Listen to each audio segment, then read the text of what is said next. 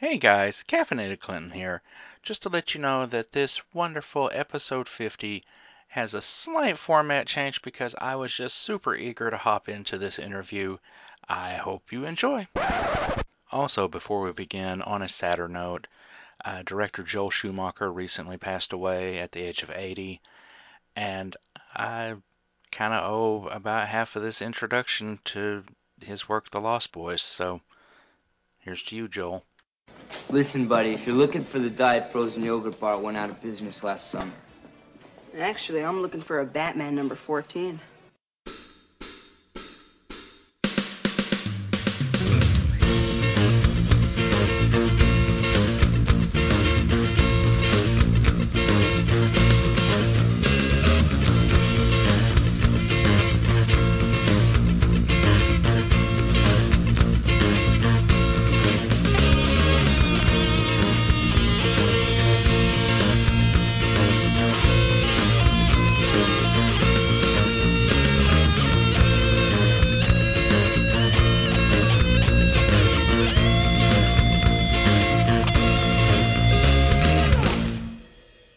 Okay, folks, welcome to the Coffee and Comics Podcast. I have a special guest on with me today, the one and only Shea Fontana. Shea, thank you very much for joining me. It's truly a pleasure. Thank you so much for having me. I'm excited to be here. Not nearly as excited as I am. Uh, Doc McStuffins and DC Superhero Girls both landed when my daughter was the target audience for these shows, so I quickly got acquainted with your work. Oh, nice.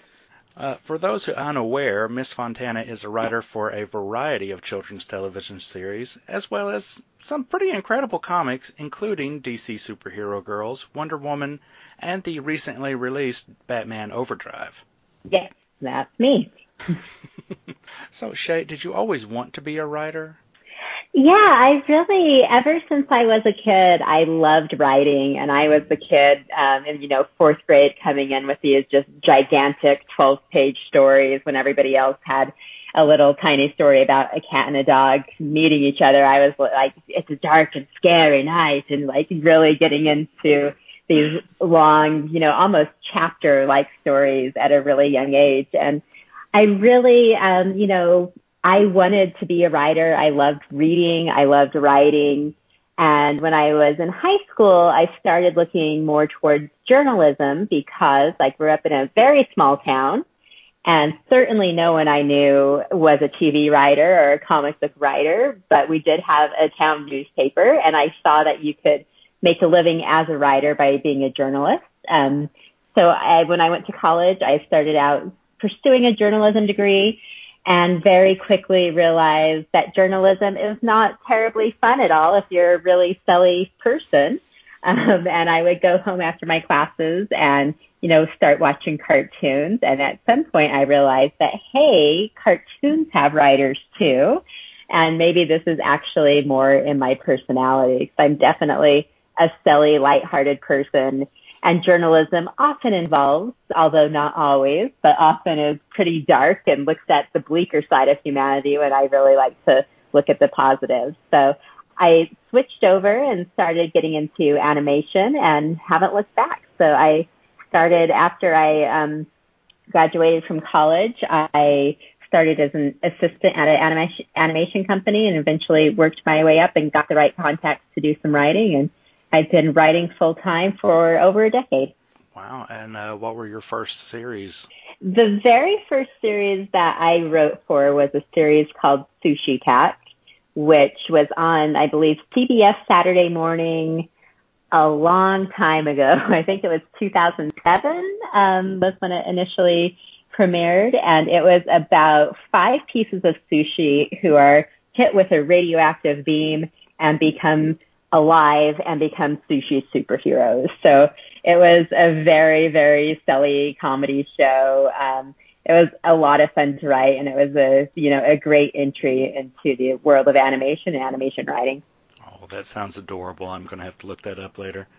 I'm not sure if you can even find it anywhere anymore. I wonder if eventually it has to be on Netflix or something. I don't know who even represents it to sell it anywhere now. So, were you always a fan of comics growing up, or did that come later on?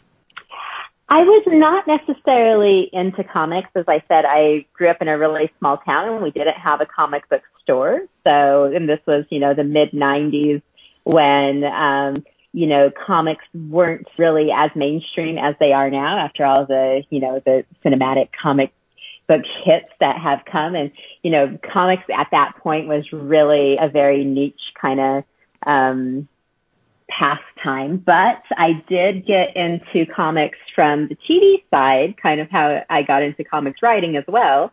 Um, as I was watching a lot of like Batman the animated series and Lois and Clark and really getting familiar with these comic book worlds through their TV storytelling. And then later on in high school and college is when I actually started reading comic books. Ah, okay. And is it difficult to transition from writing TV shows into writing comics, or is it a similar script format? The script formats are very different, but I think uh, the way your brain works for both the TV storytelling and uh, comic storytelling is really similar. Both are such visually driven mediums that you really have to think about how you're expressing the story through action rather than you know, there is some internal monologue that you get in comics, but it really is about the visual of what you're seeing um, while the character is doing whatever they're doing and how that, how what they're thinking and what they're feeling actually is expressed through their actions. Whereas in prose writing, you can really get into like the internal monologues and what's going on and the descriptions of the world. Uh, you really have to think just the immediate visual with both comics and animation writing. Uh, okay, looking at DC Superhero Girls, um, a little more focused in on that.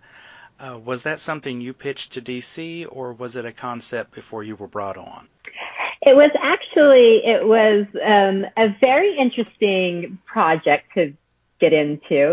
Um, I was contacted. DC Superhero Girls was a co-production between DC, Mattel, and Warner Brothers, and I was contacted by someone at Mattel in like a very secretive manner. Uh, they wanted me to come in for a meeting, but they wouldn't tell me who was involved or what the, what they were going to be talking about. Um, but I saw on the meeting invite that there was a couple executives from DC also listed on the invite. So I thought maybe it was going to be a Wonder Woman thing. Um, I know they had been talking about different Wonder Woman animation iterations before and with the success of like Teen Titans that was something that had been in sort of the the air. Um, but then when I got to the actual meeting, they said, "Hey, we want to get together all the girls of the DC universe. What would you do with it?" So they did know as I came in that they wanted to do something that really highlighted the girl side of the DC universe. Um, that was especially built around Wonder Woman, Supergirl, and Batgirl, of course, as the Trinity um, but would have all the other characters involved. Um, and they also knew that it would be a high school setting, much like the Monster High and Ever After High series that they had done. Um, so it, that was kind of the basic things that they had told me and asked me to go off and write a pitch for it. And I did. And, and DC Superhero Girls is where we got to after that. So it was really fun to just be put into that sandbox and have the opportunity to really put my stamp on it and do the things that I wanted to do with the characters and have just this really it was all the all the executives from DC and uh, Mattel were so supportive and really let me, you know, have the creative freedom to play with the characters and bring what I wanted to those characters. So it was uh, just such a great storytelling experience for me. Well, I'm glad you got to do it. Your versions of these characters are some of my favorites outside of the main universe. Uh, Coach Wildcat, Vice Principal Grodd, those stand out even to this day. um, well, thank you. Vice Principal Grodd uh, was a happy accident in some ways because my original pitch had been to make Lobo the vice uh, principal, oh and that was like I think that was one one of the very few things where they're like, no. um, because I think there was, there was some pretty violent Lobo things happening in other parts of the universe. Um, and they just didn't quite see that as the vice principal character. And then we went back and came back to them with Vice Principal Grodd, which I think Grodd in the bow tie is one of my favorite visuals of all time. Um, but then we did eventually actually get to bring Lobo back as one of the students at a different school.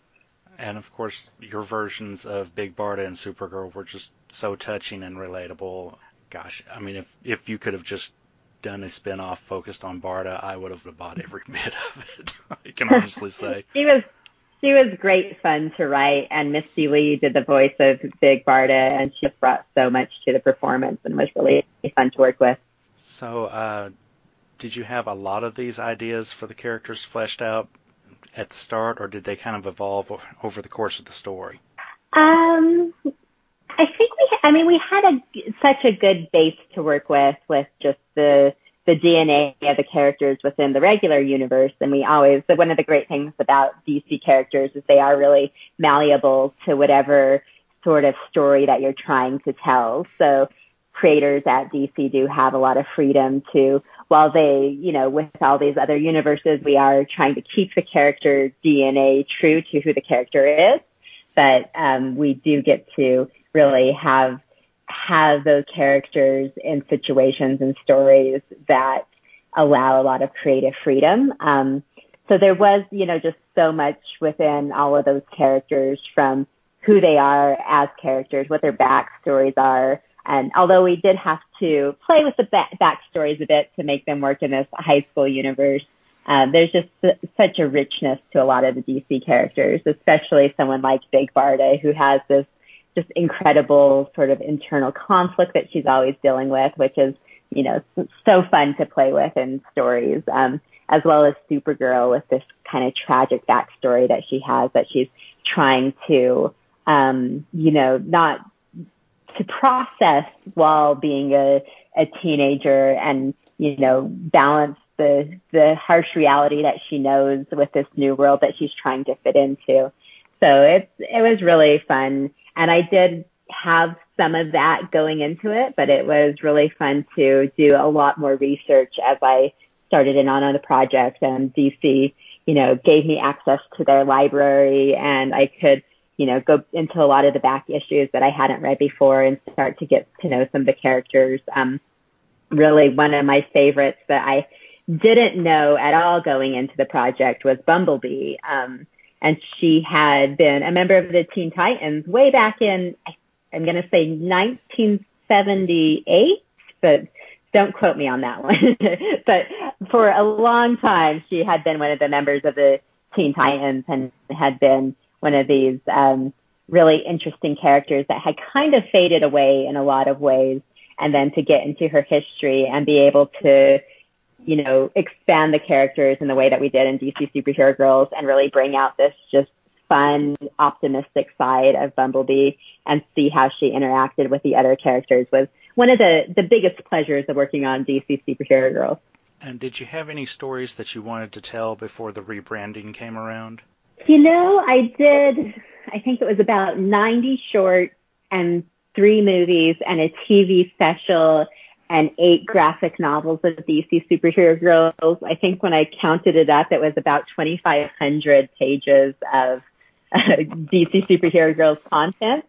So I did feel like I really got to say what I wanted to say with those characters and they had invited me back if I wanted to write some of the new graphic novels. And I just felt like I, my version of the characters that I loved was complete. And I didn't know if there was anything else that I needed to say in that universe. So yeah, I was really happy with what I had done. And I mean, could there be more stories? Of course, there's always more stories and we have so many characters and, you know, more of the minor characters that we could have really got into. Uh, but I was really very satisfied with where we ended up in the series. Oh, that makes me happy to. Okay, so you wrote a nonfiction book recently called DC Women of Action. Is this uh, a bit of an index of female characters, or is it a little something more? So DC Women of Action is really, it's about 55 profiles of both the female characters of the DC universe as some of the creators and people who worked behind the scenes. Um, so while having a lot of the history of the characters as well as their characteristics. I did get to interview a lot of the creators who had worked on those uh, characters as well, which was just so fun to be able to talk to people like Nicola Scott and Gail Simone about these characters that they have really, you know, shaped in so many ways and shaped how people see those characters now. Um, and get to see a lot of the history of the characters and the people behind the characters that I didn't know about before writing the book. So um, one of my favorites was learning a lot about Ramona Fradon, who was one of the Aquaman artists. Um, and 1956 is when she started on Aquaman. Um, so it was really incredible to see how a woman in her position, you know, she was the only woman working for DC at the time kind of thing. And she really made her mark on the DC universe. So it was really such a fun experience to write that book. And I believe, um, it is still available where wherever books are sold on that one.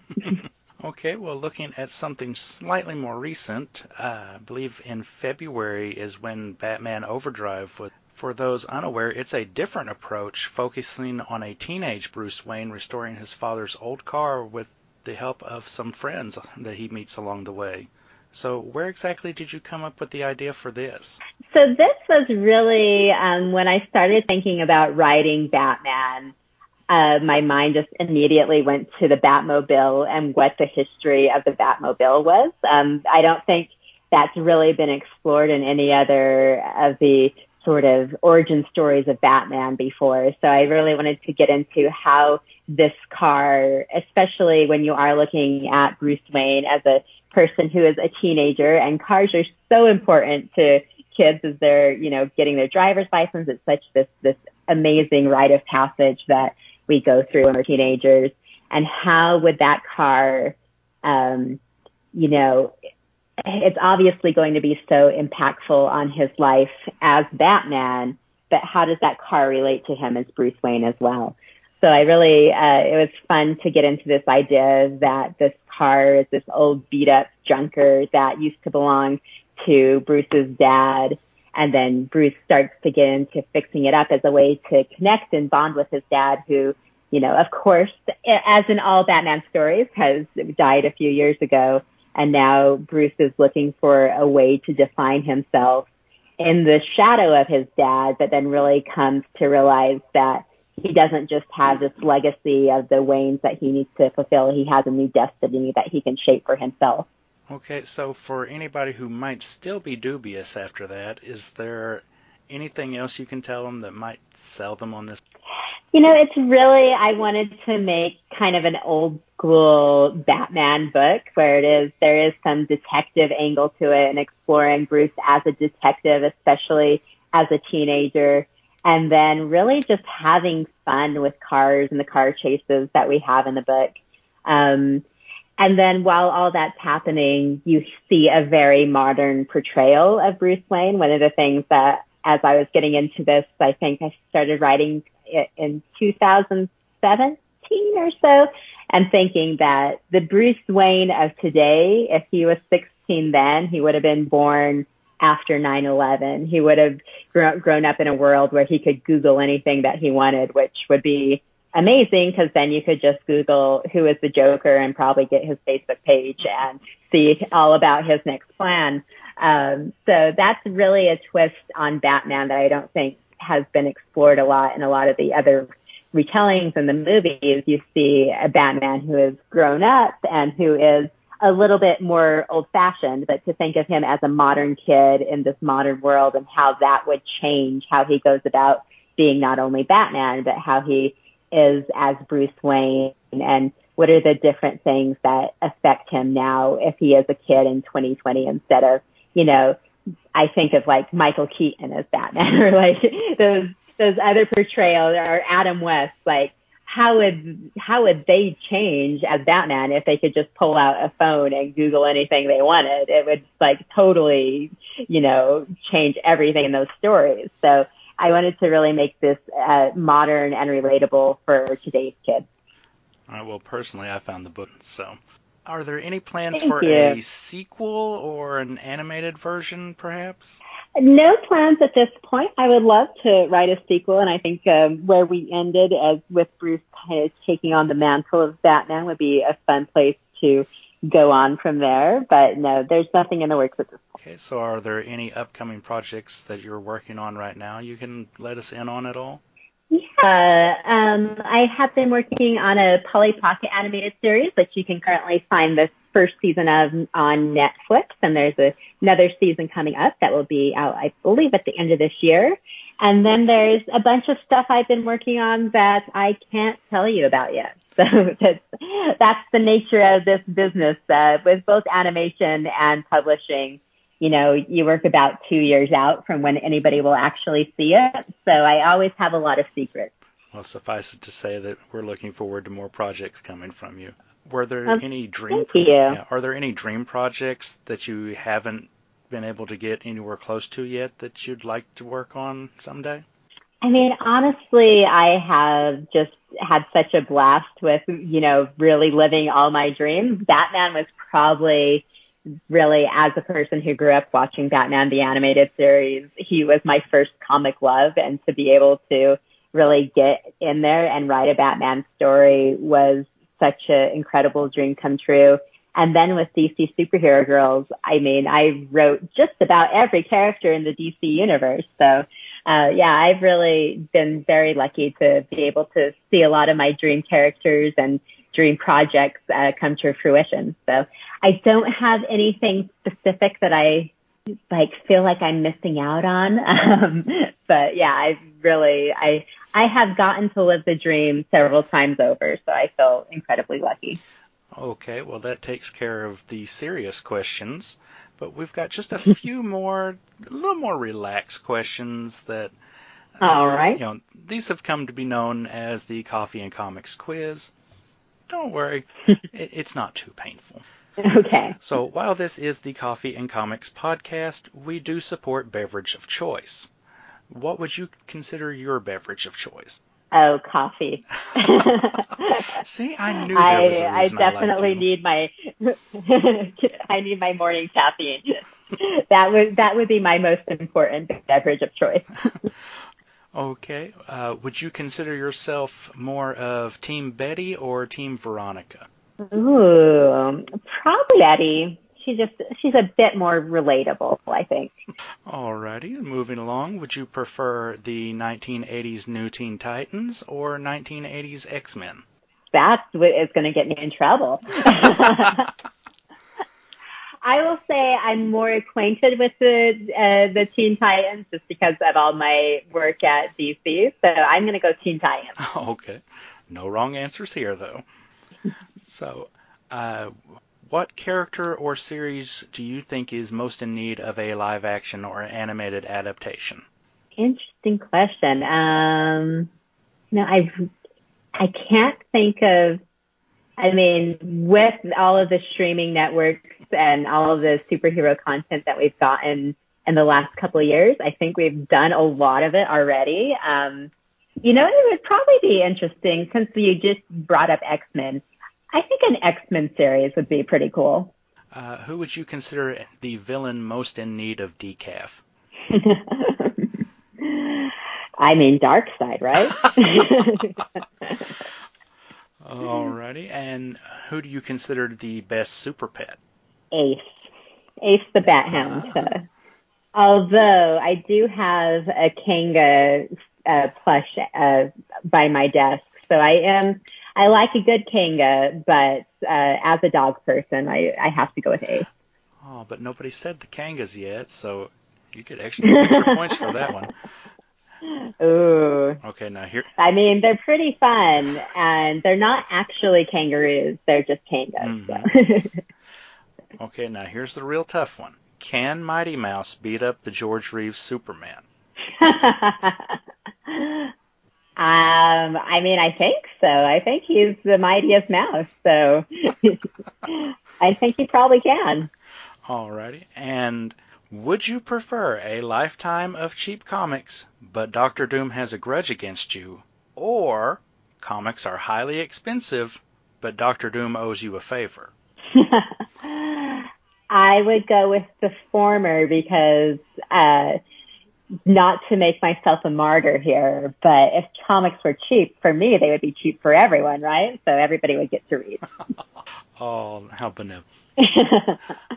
all right, Shea. Well, I think that about wraps up all my questions. I do appreciate you joining me on here. Uh, for everybody who's interested in following you on social medias, where can they find you?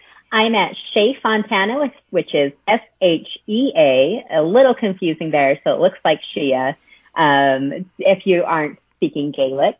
And then the last name is Fontana, F O N T A N A. Um, I'm on Twitter and Instagram and Facebook, and I am the only Shea Fontana, so it, I'm pretty easy to find. and if if they can't find you by that, I'm sure they can find you by the hair colors.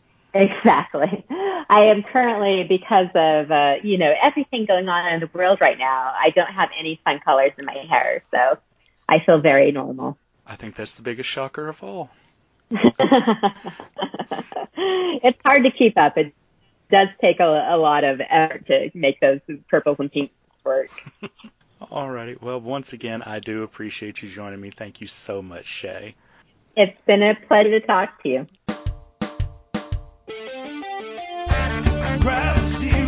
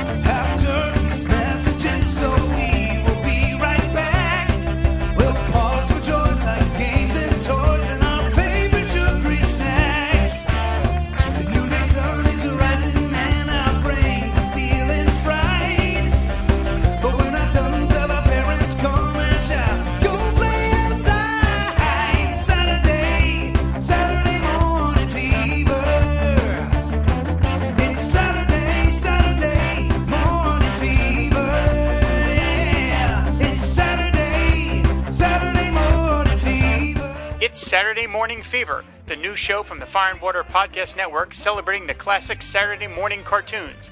Available on fireandwaterpodcast.com, iTunes, and Stitcher.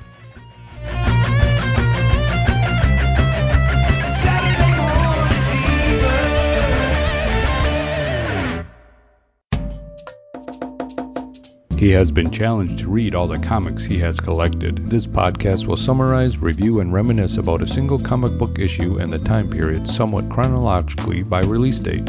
He keeps a stack of comics near his bedside for when the time is right. Who is this interesting comic fan and what is the podcast? Hello, my name is Pat. I don't normally do podcasts about the comic books I read, but when I do, I podcast about them on The Longbox Crusade. Listen to it on iTunes, Stitcher, or on thelongboxcrusade.com, and check out the Facebook page. Read them all, my friends. Hey, everybody. Thanks for sticking with me. I appreciate it so much. Once again, thank you so much to Shea Fontana for that interview. It was wonderful to have her on here, wasn't it, folks?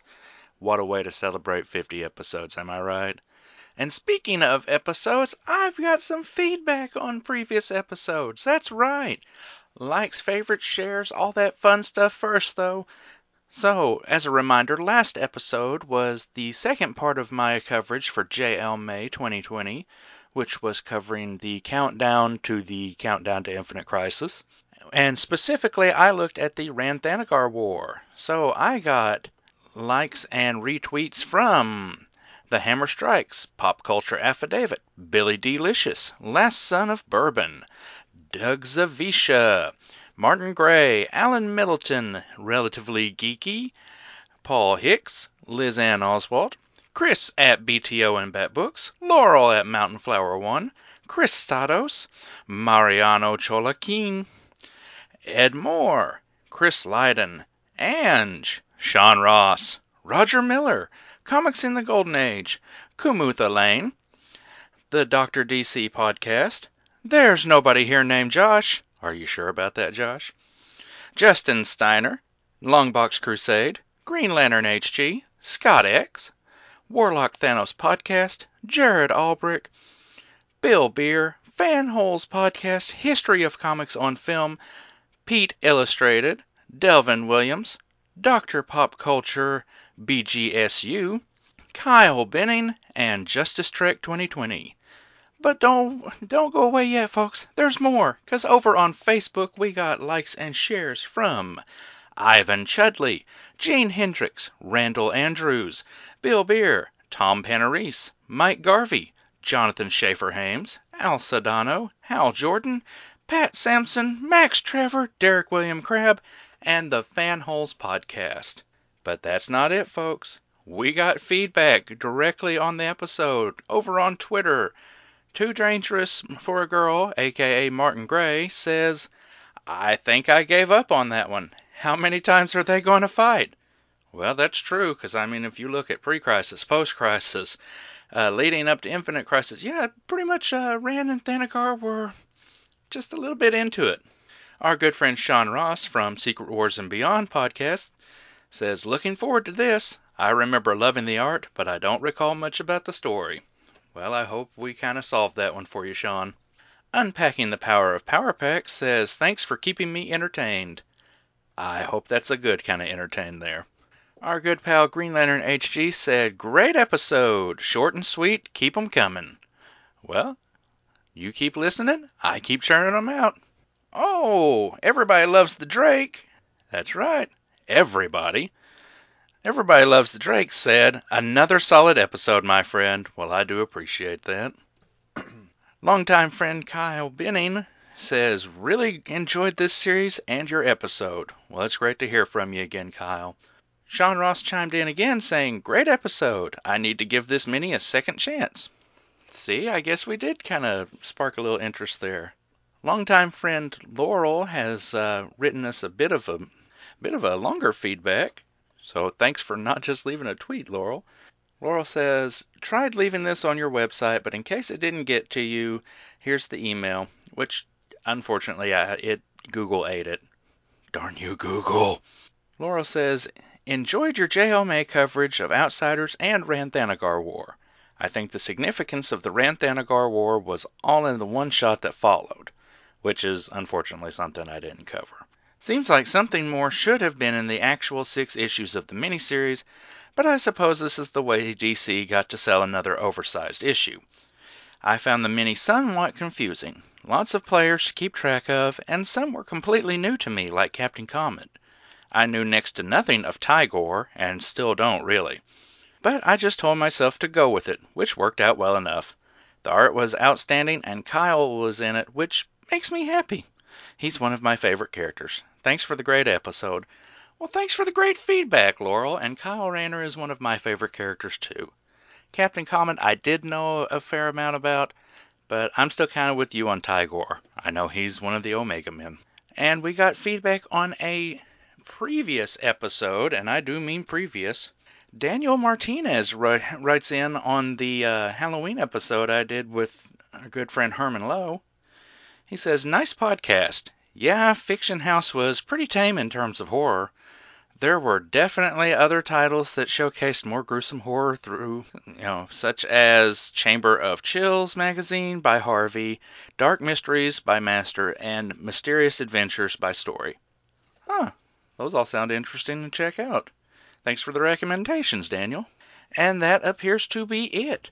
That is wrapping up episode 50. Thank you, everybody, for helping me make 50 episodes. Here's to at least 50 more.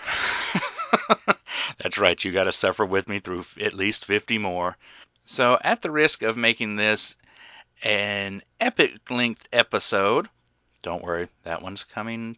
I'm going to wrap up here and say you can always reach us on the website, which is coffeeandcomicspodcast.blogspot.com, or email me at coffeeandcomicspodcast at gmail.com.